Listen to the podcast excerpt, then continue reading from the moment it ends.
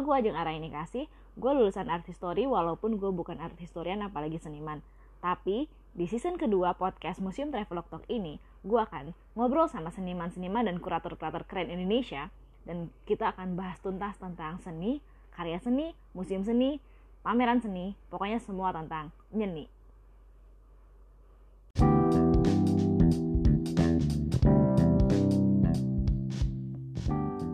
Episode 8 with Doni Ahmad. Halo, hari ini gue bakal ngobrol sama seniman dan kurator yang biasanya berkecimpung di seni Islam atau Islamic Art. Namanya Doni Ahmad atau biasa dipanggil Doni. Hai Doni. Hai. Makasih loh udah join hari ini. Ya, sama-sama. Makasih juga udah ngundang. Sebelum gue mulai, itu mumpung hawa-hawanya saat ini lagi masih Islami gini ya ceritanya. Nah, sebelum gue mulai, gue penasaran banget sih, kenapa sih lo tertarik sama seni Islam? Apa sih sebenarnya seni Islam itu di Indonesia? Oke, kenapa ya tertarik? Mungkin karena ini juga kali ya, background kali ya. Background.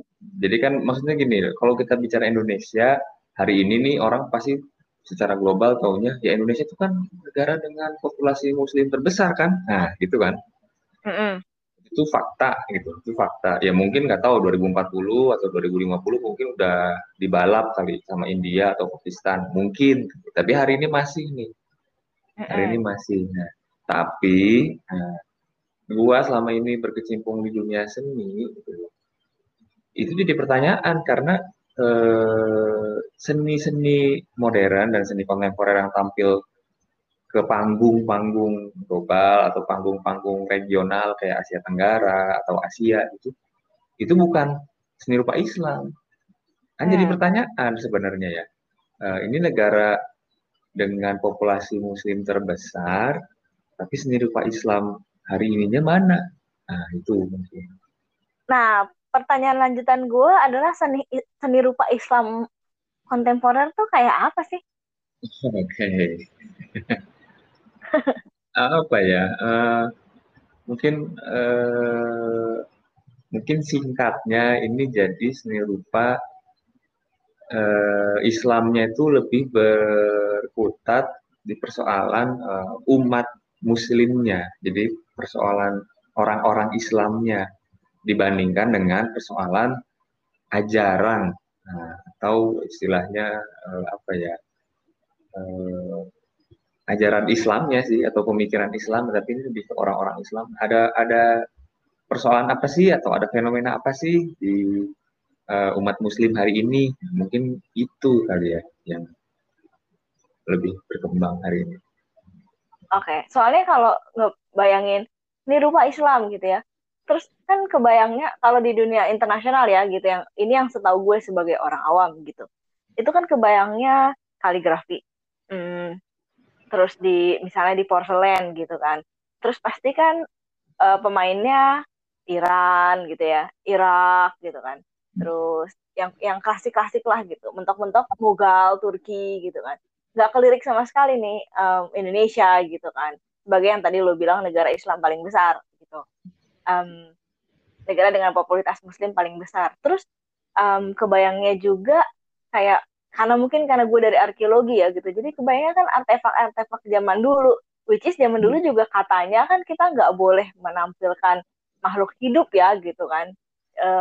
Jadi kan lukisan-lukisan atau apa itu juga biasanya kan seluruh tanaman gitu sih, kalau persepsi gue sebagai orang awam gitu. Oke. Mungkin gini, kalau kita bicara seni rupanya itu berisi ajaran Islam, iya maka lebih tepat, lebih cocok ya tadi kaligrafi ataupun istilahnya iluminasi gitu kan ya di manuskrip Al-Qur'an gitu. Karena memang itu bagian dari fenomena bahwa Islam itu suatu ajaran. Nah, cuma kalau kita bicara representasi, nah misalkan Itu mungkin problem paling awal ya kalau di seni rupa Islam tuh. Jadi sebenarnya boleh nggak sih gambar makhluk hidup? Nah, kemarin juga masih ada yang bertanya gitu-gitu. Ya sebenarnya kalau kita bertanyanya dari dalam kaidah seni rupa gitu loh, pasti jawabannya boleh. Tapi kalau kita bertanya dalam kaidah Islam, nah itu tergantung. Siapa yang? Iya, tergantung. Jadi ini mau pakai misalnya tafsirnya siapa, mazhabnya siapa, dan itu jadi persoalan agama, bukan persoalan seni sebenarnya. Nah itu yang mungkin orang agak miss ya. Jadi, nah balik lagi kalau ke soal seni rupa Islam hari ini, kalau bagi gua ya, gua ngelihatnya bisa jadi kan ini tentang umat Islam, bahkan jangan-jangan sebenarnya ya, nih misalnya. Senimannya ya bukan muslim juga bisa dong, ya bisa kalau dia sedang membicarakan atau membahas, oh ada fenomena ini nih di umat muslim di Indonesia, kan bisa juga. Oke, okay, menarik. Bisa juga, tapi jadi persoalannya dia kan bukan persoalan seni, bukan persoalan agama ya, karena udah jelas agamanya bukan agama Islam, gitu loh. Udah jelas, agamanya bukan agama.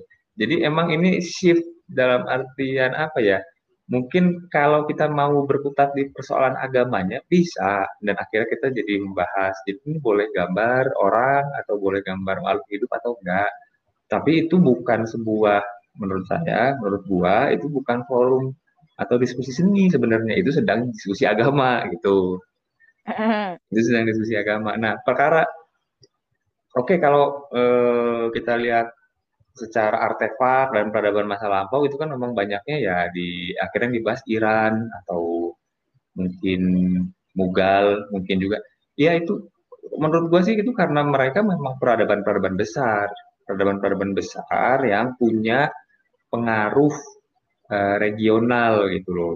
Dan gua pikir kalau kita lihat peradaban masa lalu Indonesia yang ada di Nusantara, mungkin itu Demak atau Samudra Pasai, bisa jadi, nah ini aja ya, istilahnya asumsi gua aja, pengaruh mereka di global tidak sebesar yang tadi kalau mau dibandingkan gitu ya, Persia, Turki ataupun Mughal, tidak sebesar, bukan berarti nggak ada, tapi nggak sebesar. Nah kalau mau jujur sebenarnya, kalau bicara hari ini, Indonesia itu punya populasi muslim terbesar di dunia gitu loh. Mestinya sih pengaruh besarnya bisa ya gitu loh, di apa ya, dibayangkan ini harusnya ada pengaruh besarnya, bisa jadi dari misalnya kuota jamaah haji gitu kan, berarti Indonesia harusnya punya pengaruh besar nih terhadap pelaksanaan haji, berarti pengaruh yang nggak hanya terbatas buat Indonesia nya tapi juga ke negara lain misalnya.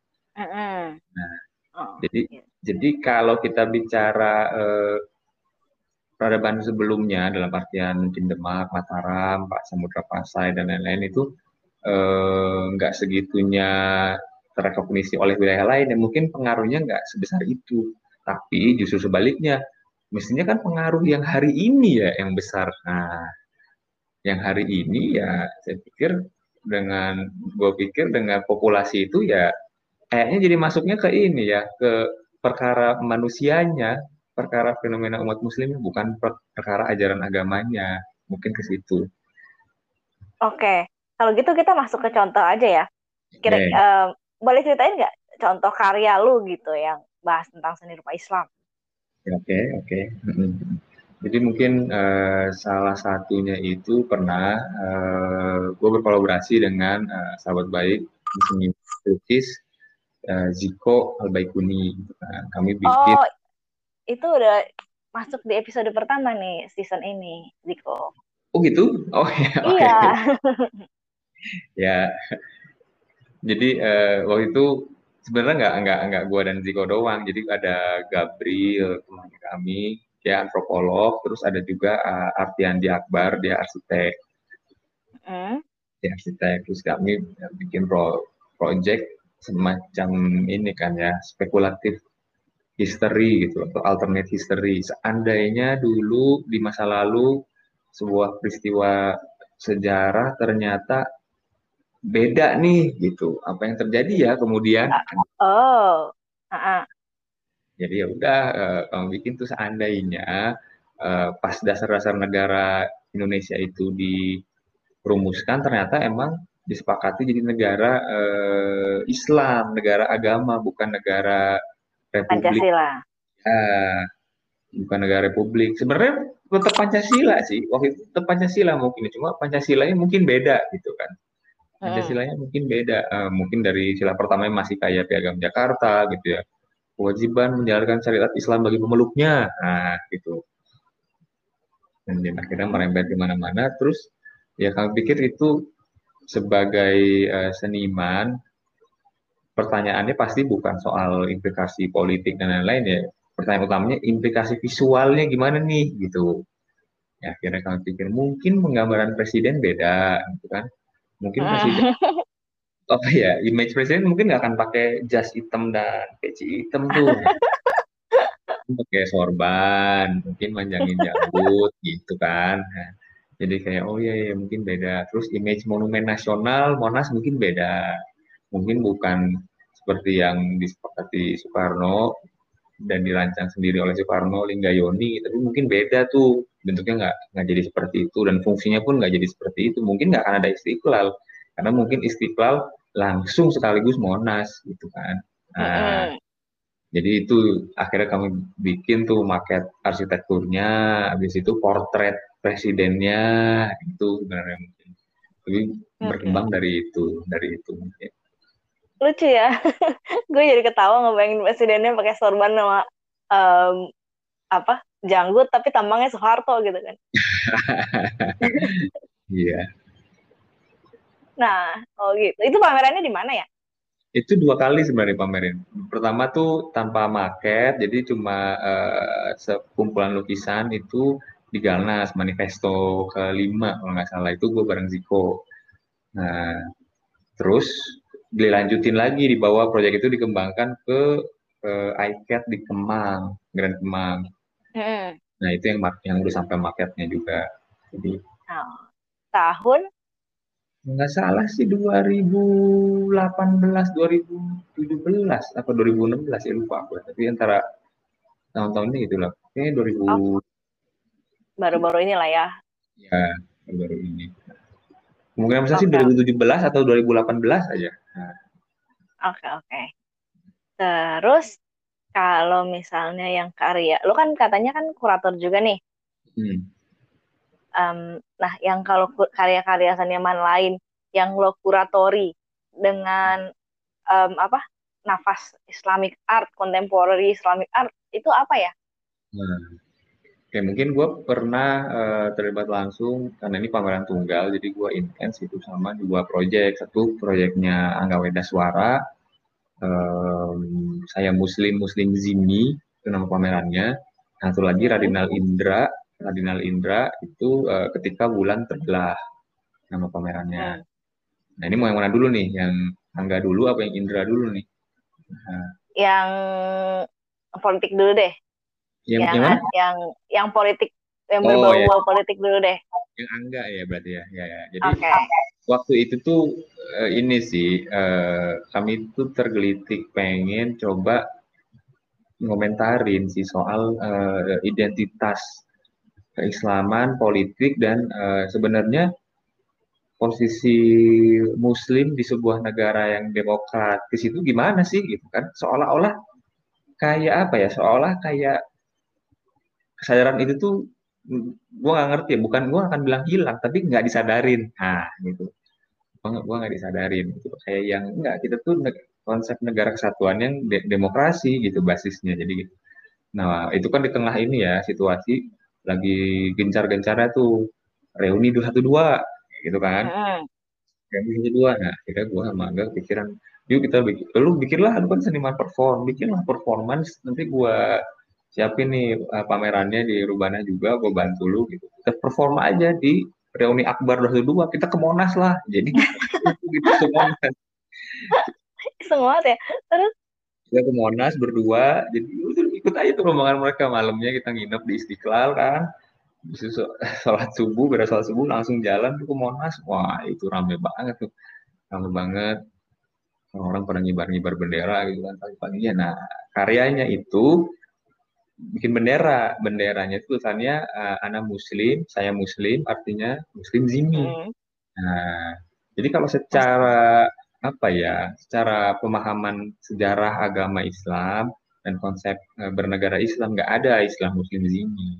Istilah apa Zini sih Muslim Zini itu?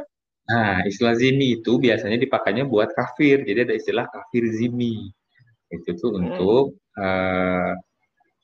orang-orang kafir yang tinggal di dalam wilayah istilahnya kekhalifahan Islam, tapi mereka bayar pajak, jadi mereka dilindungin dan hak-haknya dijaga. Itu konsep kafir Zimmi. Itu konsep kafir Zimmi. Nah, nggak ada tentunya konsep Muslim Zimmi karena ya umat Muslimnya ya umat Muslim. Mayoritas, iya. Iya, mayoritas bayarnya zakat. Nah, bukan istilahnya apa ya? Bukan pajak tapi zakat kayak gitu kan. Beda lagi tuh. Nah, tapi realitanya kalau kita bicara negara demokrasi, ya umat Muslim itu harusnya zini ya. Maksudnya bukan harusnya, tapi kan kayak bayar pajak terus haknya dilindungin, ini kan kayak zini sebenarnya. Nah, yeah. Dan bukan umat Muslim aja, ya umat manapun ya jadi zini semuanya, bayar pajak dan dilindungin, itu maksudnya. Itu mungkin dan dia lebih nyindir juga ya gitu. Ya sebenarnya pengen ngajak dialog gitu kan ya, pengen ngajak dialog dan memang terjadi dialog, tapi sayangnya kan kalau di acara dialognya nggak benar-benar apa ya lancar, maksudnya ujung-ujungnya bendera disita sama R gitu kan. Kita sih ya udahlah kita nggak apa-apa biarin aja disita, di dalam tas masih ada 2 bendera lagi, jadi kita ganti tempat, kita terus perform.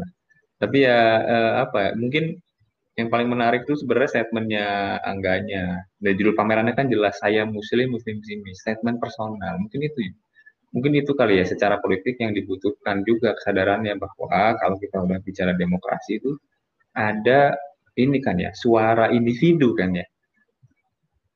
Suara satu orang gitu loh, dan ketika Angga bilang saya Muslim Zimmi itu suara satu orang. Angga tuh nggak sedang bilang bahwa umat Muslim tuh zini, enggak sebenarnya. Ya kalau nggak sepakat silakan, tapi ya udah ya.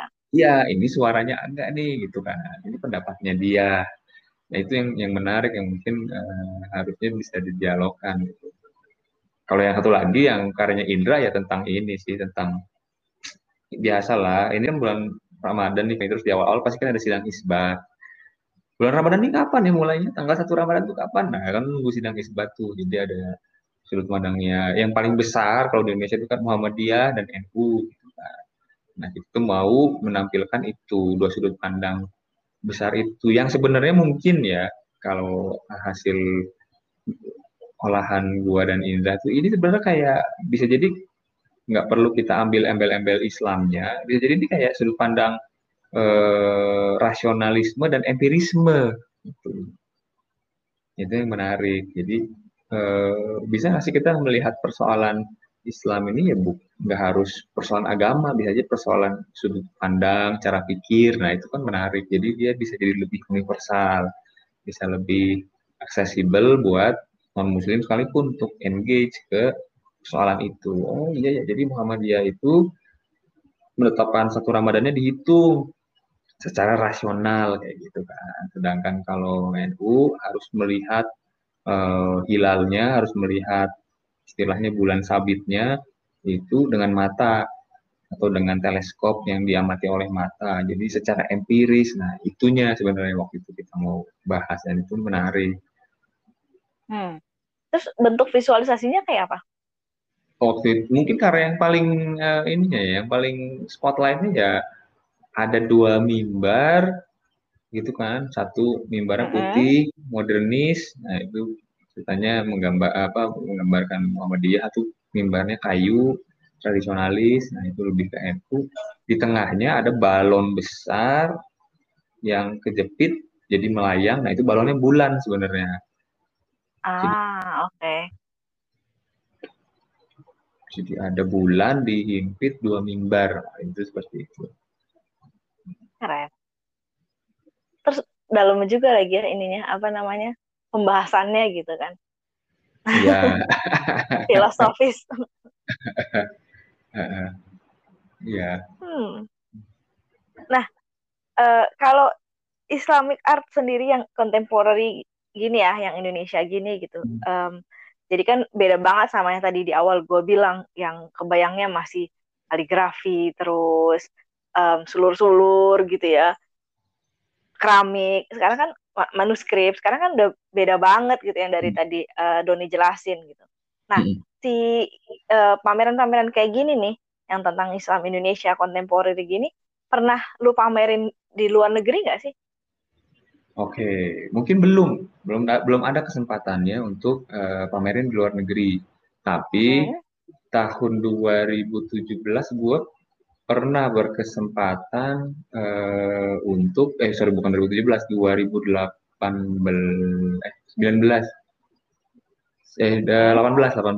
berkesempatan ke Istanbul. Dan pameran-pameran yang mengangkat topik bahasan Islam seperti ini tuh ada sebenarnya ya gitu. Jadi tapi memang ya bukan di museum seni Islam itu, umumnya ya museum. Oh iya, gue pernah ke yang Turki Islamic Museum, itu kan tradisional banget kan ya. Umumnya isinya itu kan, gue bilangnya sih 4K itu, keramik, karpet, koin, kalamula gitu kan. Iya, karpetnya sih gila ya, paling gitu. Tapi Kalau gue sendiri belum pernah dapat kesempatan. Tapi ada ya, maksudnya kalau gue nggak salah tuh di Australia, di Melbourne tuh ada Islamic Museum. Kayaknya dia bahas dia bahas sejarah tentang Australia, sejarah Muslim Australia gitu. Tapi kayaknya dia juga punya tempat buat mamerin contemporary Islamic arts deh, tapi gue belum pernah kesana sih, jadi gue nggak yakin. Tapi kayaknya iya.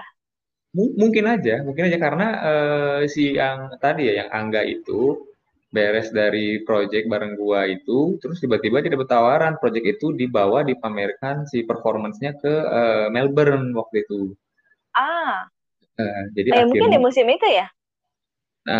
Kalau nggak salah sih waktu itu di universitas, tapi nggak tahu apakah hubungannya sama museum itu atau enggak. Tapi dibawa, dilanjutin. Jadi ya balik lagi, kalau menurut gua publik istilah regional atau itu sebenarnya tertarik untuk melihat apa sih ini negara muslim paling besar tuh punya suara aspirasi tentang Islam itu kayak gimana gitu. Sangat sangat menarik pasti bagi mereka untuk pengen tahu. Iya sih. Oh keren.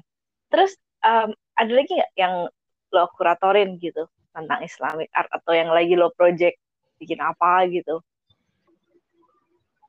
Yang lagi gue kerjain pameran kecil-kecilan sekarang ya, sama bulan puasa, tapi harapannya tuh sambil dipamerin tuh bisa nggak ya sambil di 3D-in gitu, misalnya lukisan atau karya-karya yang ada yang udah terkumpul jadi sebuah pameran virtual, harapannya bisa dibawa, ditawarkan keliling ke sekolah-sekolah Islam atau pesantren, biar gue bisa tahu nih sebenarnya kalau responnya sekolah-sekolah Islam ya, atau pesantren, entah itu gurunya atau santri-santrinya itu gimana sih terhadap karya-karya kayak gini. Gue pengen tahu.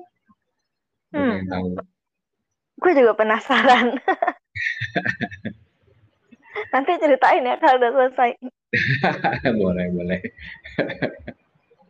Karena ya itu tadi ya, nggak tahu ya, mungkin emang belum banyak kan orang yang terekspos dengan contemporary Islamic art seperti yang Doni kerjain dan tadi ceritain kan gitu. Iya. Yeah. Dan gue yakin juga belum tentu semua orang juga terbuka untuk itu gitu kan. Ya nggak? Setuju. Nah makanya penasaran banget sih dengan responsnya orang tuh kayak apa gitu. Iya. Yeah. Nah, selama ini nih, sama di beberapa pameran yang tadi sama Zico, terus mengkuratori pameran yang lain juga gitu tadi, itu tuh respons audiens tuh kayak apa ya? Beda-beda. Jadi kalau yang karya Angga misalnya ya, yang bawa bendera Muslim Zimi itu, beda-beda. Jadi pas yang pagi-pagi benderanya disita, kan, dianggap sensitif. Tapi pas udah menjelang mau bubaran tuh, siang-siang, ya kita lebih longgar, lebih biasa aja. Paling ada yang nanya, nyamper gitu, ini apa ya mas, gitu kan, ini bendera apa sih ini? Tapi pas kita jelasin, oh janganlah jangan, tapi nggak diapain juga, pergi gitu kan. Kok janganlah jangan? Ya mungkin menurut mereka itu sensitif, tapi mereka ngerasa tapi ini apa ya, bingung juga gitu kan. Ini bendera apa gitu, karena lucu kan pas paginya kan gitu, sempat pas mau disita dilihat, pas dilihat bacaannya bukan, ngomong gitu mereka bukan. Jadi mungkin mereka kira itu bendera ISIS, tapi pas dilihat bukan, bukan, ini bukan bendera ISIS gitu kan. Mereka bingung sendiri jadinya. Tapi ya tapi kalau yang respon yang Zico sama yang Indra itu sih ya baik-baik aja kok, baik-baik aja, dan justru apa ya, menggelitik mungkin bahasanya ya, menggelitik gitu. Karena kadang gue pikir gini ya, sejak gue sadar sih, sejak istilahnya apa ya, mungkin kasusnya Ahok kali ya, begitu 2016, 2017 itu kan ada ini, kalau di seni kontemporer itu kalau kita mau bahas persoalan Islam itu yang lagi aktual yang hari ini tuh, itu kayak ada self sensornya. Nggak ada yang ngelarang, tapi sebaiknya jangan deh. Nah, gitu. Jadi malah berujung tidak dibahas jadinya. Oke. Okay. Yang gue rasain, tapi sebenarnya nggak ada yang larang juga, dan gue jadi penasaran kan, iya gitu, emang kalau gue coba nampilin emang bakal kayak gimana sih, emang benar apa sih ketakutan yang dibayangkan terjadi, ternyata enggak juga kok gitu. Muslim Jimmy datang juga kok, audiens yang bercadar, yang apa, menyerah jambut, dan responnya biasa-biasa aja. Datang juga yang non Muslim, responnya juga biasa-biasa aja. Maksudnya kayak terlalu banyak takutnya. Buat gue ya. Menarik. Kalau yang tadi soal Muhammadiyah sama N.U. Iya. Itu kan agak berat ya menurut gue gitu bahasannya. Terus secara respon audiens gimana? Kalau menurut gue gini, yang menarik tuh respon non Muslim. Kan banyak yang datang calon pembeli ya, misalnya mereka pengusaha atau apa gitu.